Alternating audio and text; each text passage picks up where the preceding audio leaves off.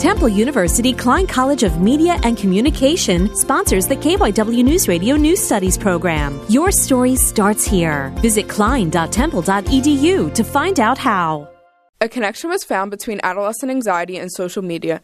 Journal of the American Medical Association found teens who spend over three hours per day on social media may have a heightened risk for mental health problems.